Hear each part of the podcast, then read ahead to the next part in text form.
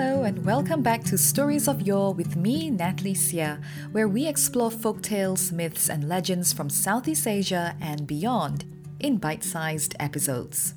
Well, previously, we've had a look at the Hungry Ghost Festival.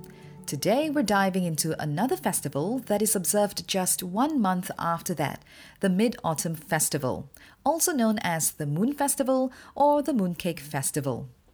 Now, the Mid Autumn Festival originated in China, but it's widely observed and celebrated across Asia and Southeast Asia. It falls on the 15th day of the eighth month of the Chinese lunar calendar, when the moon is said to be at its brightest and fullest in the year. The Mid Autumn Festival is generally associated with lunar appreciation or moon worship, and people usually take this time to thank the gods, in particular, the moon goddess. This festival also coincides with the end of the autumn harvest and marks the end of the Hungry Ghost Festival. Unlike the Hungry Ghost Month, which is thought to be inauspicious for life events, the Mid Autumn Festival is believed to be very auspicious, for weddings especially, because the moon goddess is said to have a soft heart for couples. The Chinese also see the full moon as a symbol of reunion, so families and friends often take this time as an opportunity to get together and celebrate the festival. And traditionally, people give each other mooncakes as gifts when they meet. Ah, mooncakes. They're a type of baked Chinese dessert or pastry that is really delicious. The original mooncake has a rich, thick filling made from red bean paste or lotus seed paste and sometimes they contain yolks from salted duck eggs as well. But nowadays, there are all sorts of mooncake flavors available, some sweet, some savory. Snow skin mooncakes are also very popular. And there's even jelly and ice cream mooncakes these days. Basically, all sorts of mooncakes are out there. Now, there's a folk tale that sort of explains how mooncakes came about, and it's really quite interesting. In fact, there's actually quite a number of legends associated with the Mid Autumn Festival, but I won't be talking about all of them today. Maybe we'll explore them some other time. Today, I want to tell you one of China's most enduring tales and also my favorite folktale for the season. Again, there are many different versions of this story, but here is the legend of the moon goddess Chang'e.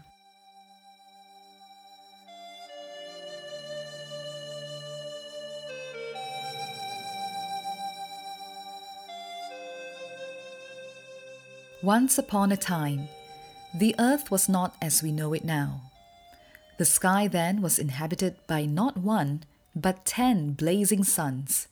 According to some versions, these suns were actually the ten unruly sons of the Jade Emperor, the God King of Heaven. With all ten suns shining at the same time, the heat was unbearable. It destroyed crops and livestock and brought on a terrible drought. People were dying. During this time, there was a great archer called Hou Yi who was renowned for his exceptional marksmanship, strength, and righteousness. Unable to bear the sufferings around him, he went to the Jade Emperor and implored the God King to stop his sons from tormenting the people. But the ten sons refused to stop. And so the Jade Emperor summoned Hou Yi and assigned him the task to shoot the sons down from the skies. He gifted the archer a heavenly bow made of tiger bone and fire arrows made of dragon tendon, a weapon fit to take down gods. Hou Yi set out on his quest and journeyed to the highest mountain where he could be the nearest to the suns. He tried to reason with the suns and gave them a final warning, but they ignored him. After all, what could a mere mortal do to them, the immortal sons of the Jade Emperor?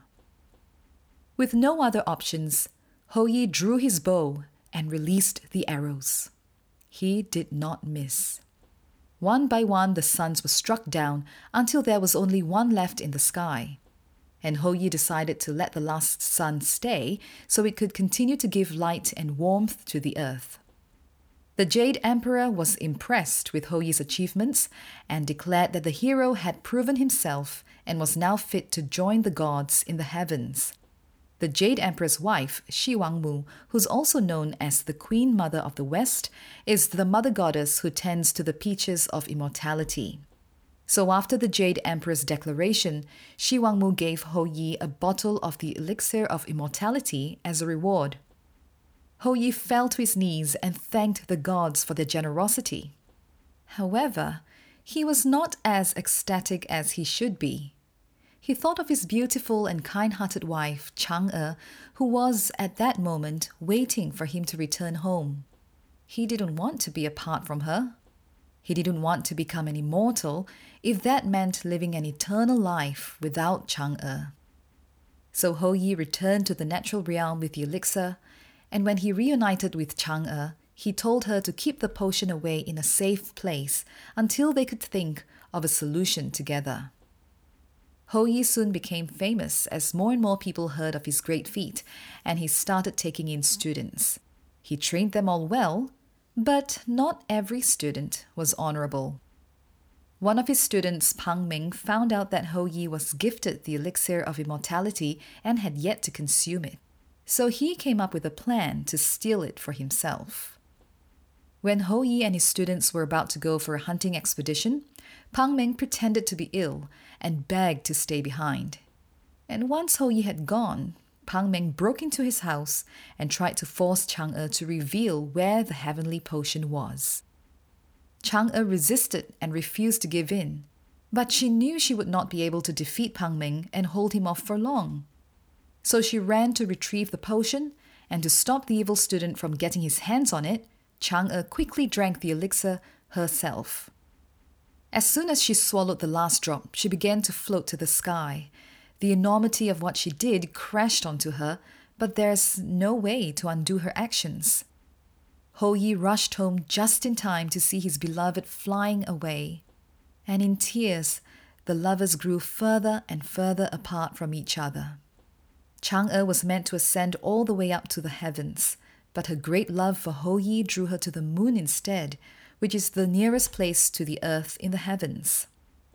Heartbroken, Hou Yi immediately moved a table out to the garden and put Chang'e's favorite cakes and fruits on it. And every night he would look at the moon, praying that his wife would one day return to him, while all Chang'e could do was gaze at her husband from afar, forced to live in eternity without the man she loved. In one variation, it is said that Hou Yi ultimately became a sun god, and the heavens were touched by the husband and wife's love for each other.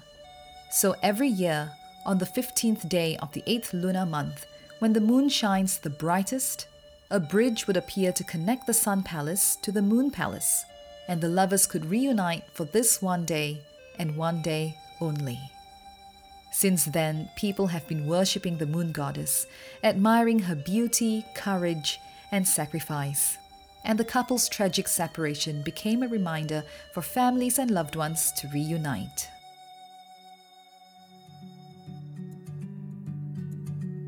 Thank you so much for joining me today on Stories of Yore.